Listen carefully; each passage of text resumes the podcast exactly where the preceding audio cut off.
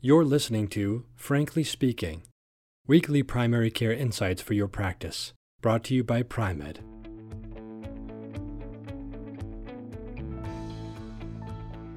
Welcome. You're listening to Pri-Med's podcast series, Frankly Speaking, and I'm your host, Frank Domino. I'm a family physician here at the University of Massachusetts Medical School in Worcester, Massachusetts.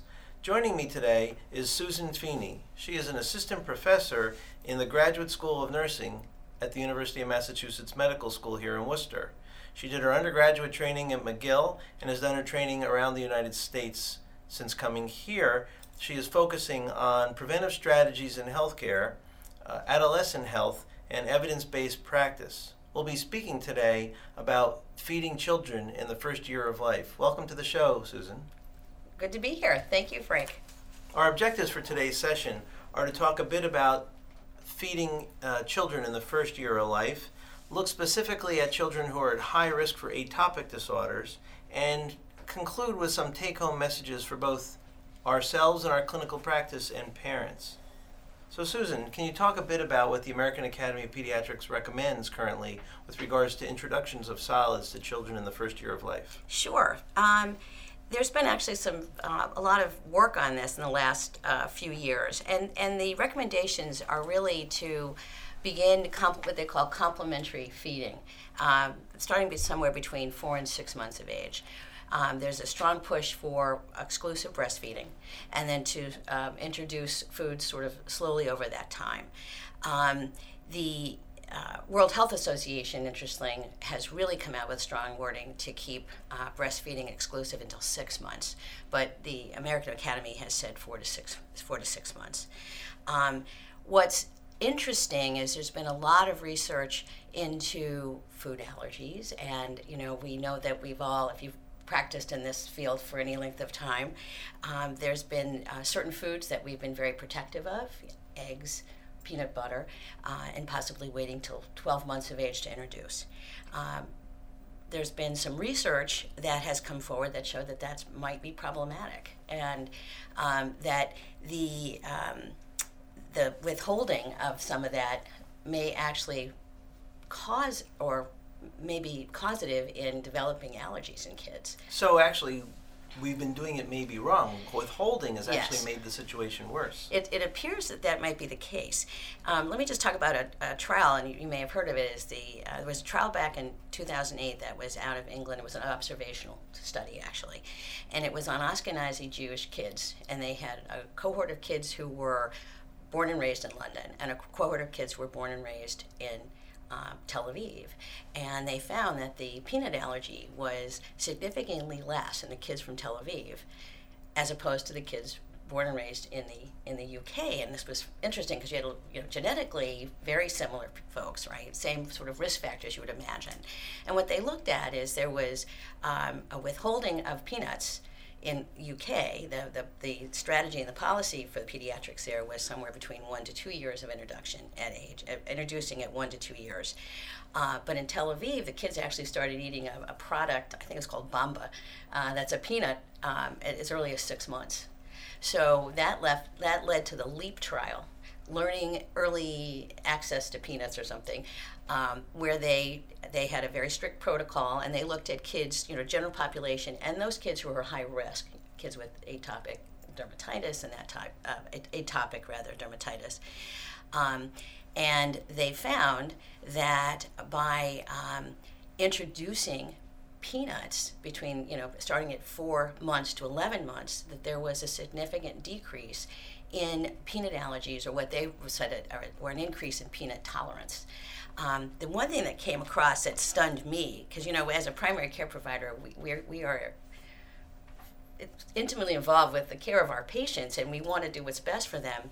And what i found is that there's right now there's like 1 to 3% peanut allergies in developing countries and, and if you have child have children in school, it seems like it's much greater than that. I have friends who are school nurses, and it, it runs the cafeteria. Right? It does. Um, and it and what I found in the research is that only about 25% of these kids will sort of quote unquote outgrow this allergy. So 75% of these kids will have um, this peanut allergy for their life, and it will impact them in every uh, you know in every way, social mm. and environmental and, and health wise. So primary prevention is really the the key, and the LEAP trial has sort of indicated that um, even for kids we consider high risk, that we should um, really think about this early introduction. Um, and another thing that came out in the literature that I was looking at is that a recent study showed only that 0.5% of US kids were introduced to peanuts uh, at five months and only um, 20% by 12 months. So we're not seeing this policy or this, this American Academy policy integrated into practice, which we know is not uncommon, right? Yeah, it takes time. It does take time. Um, but um, it, it would have a significant impact on, uh, what we think, on the development of these allergies. So it sounds like from what you're saying that the American Academy of Pediatrics and the literature support early introduction of peanuts um, or peanut-based foods. Correct. And when do you start telling parents? Do you tell them at six months? Do you tell them before that? Do you tell them at nine months? Um, I usually start with. Um, I try to try to keep them.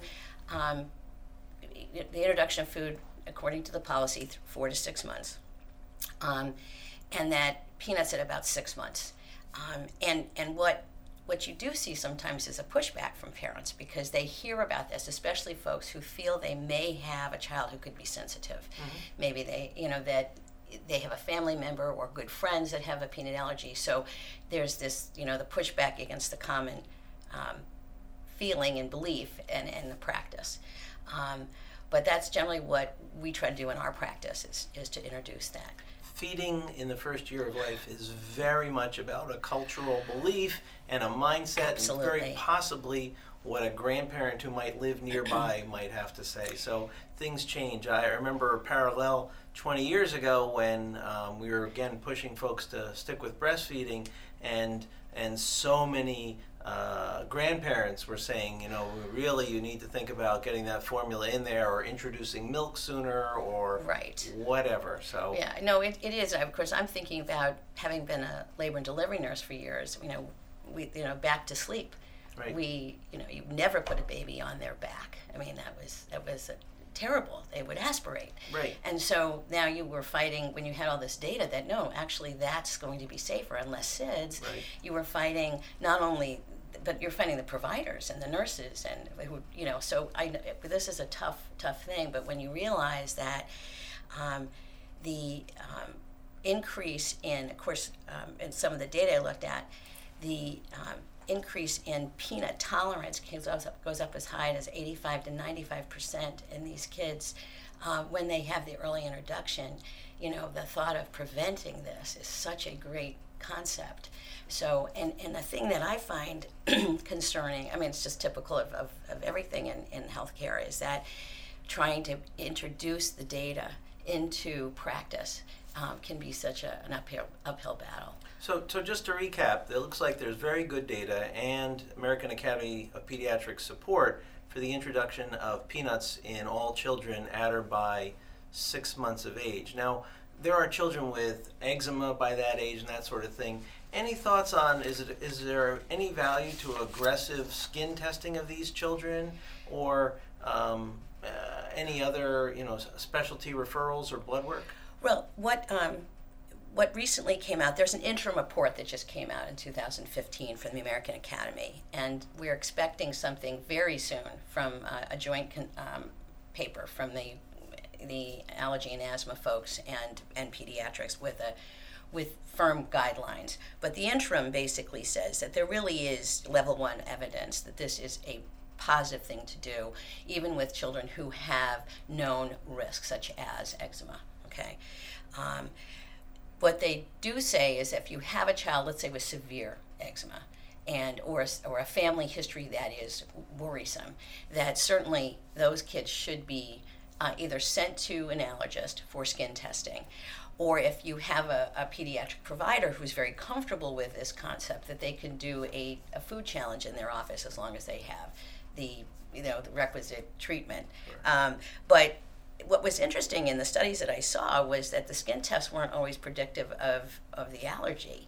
So there you are with, you know, is it four millimeters wheal? Is it eight millimeters? And then they said it was really only predictive in the study of the avoidance arm, not in the kids who'd been exposed. So again, we're going to have data or, or results on a test that's going to be equivocal and not really able to work on it. So I think there's going to be more information coming out, and I'm looking forward to the to the, the guidelines because I think what we really need is if we send a child to an allergist, you know, what is you know what is the allergist going to be able to to give them as far as except it would be hopefully that they would do um, the exposure in their office uh, in in you know that you have a little more um, expertise, I guess, in, in managing an exactly if there was a, a reaction. So, sure. so um, I, you know, this is really, from what I can see, um, a um, a guideline that we should be really enforcing. The one thing that did come out that was interesting in the literature that I looked at, there was a reassessment of the um, the LEAP data. So there was a secondary analysis. Um, and what these researchers found, it was just published uh, this month, was um, that the um, that the age we've been saying four to six months for introduction, or four to eleven months, that when they bre- broke it down and they looked at um, the actual um, tolerance to peanuts, that there was actually increased tolerance between six and 11 months, that that was 95% probability of tolerance, whereas if you were four to six, it was, it was more of an 85%. And there does seem to be a sweet spot when you look at you know food allergies that kids who are exposed to foods prior to four months tend to have a little bit higher allergy.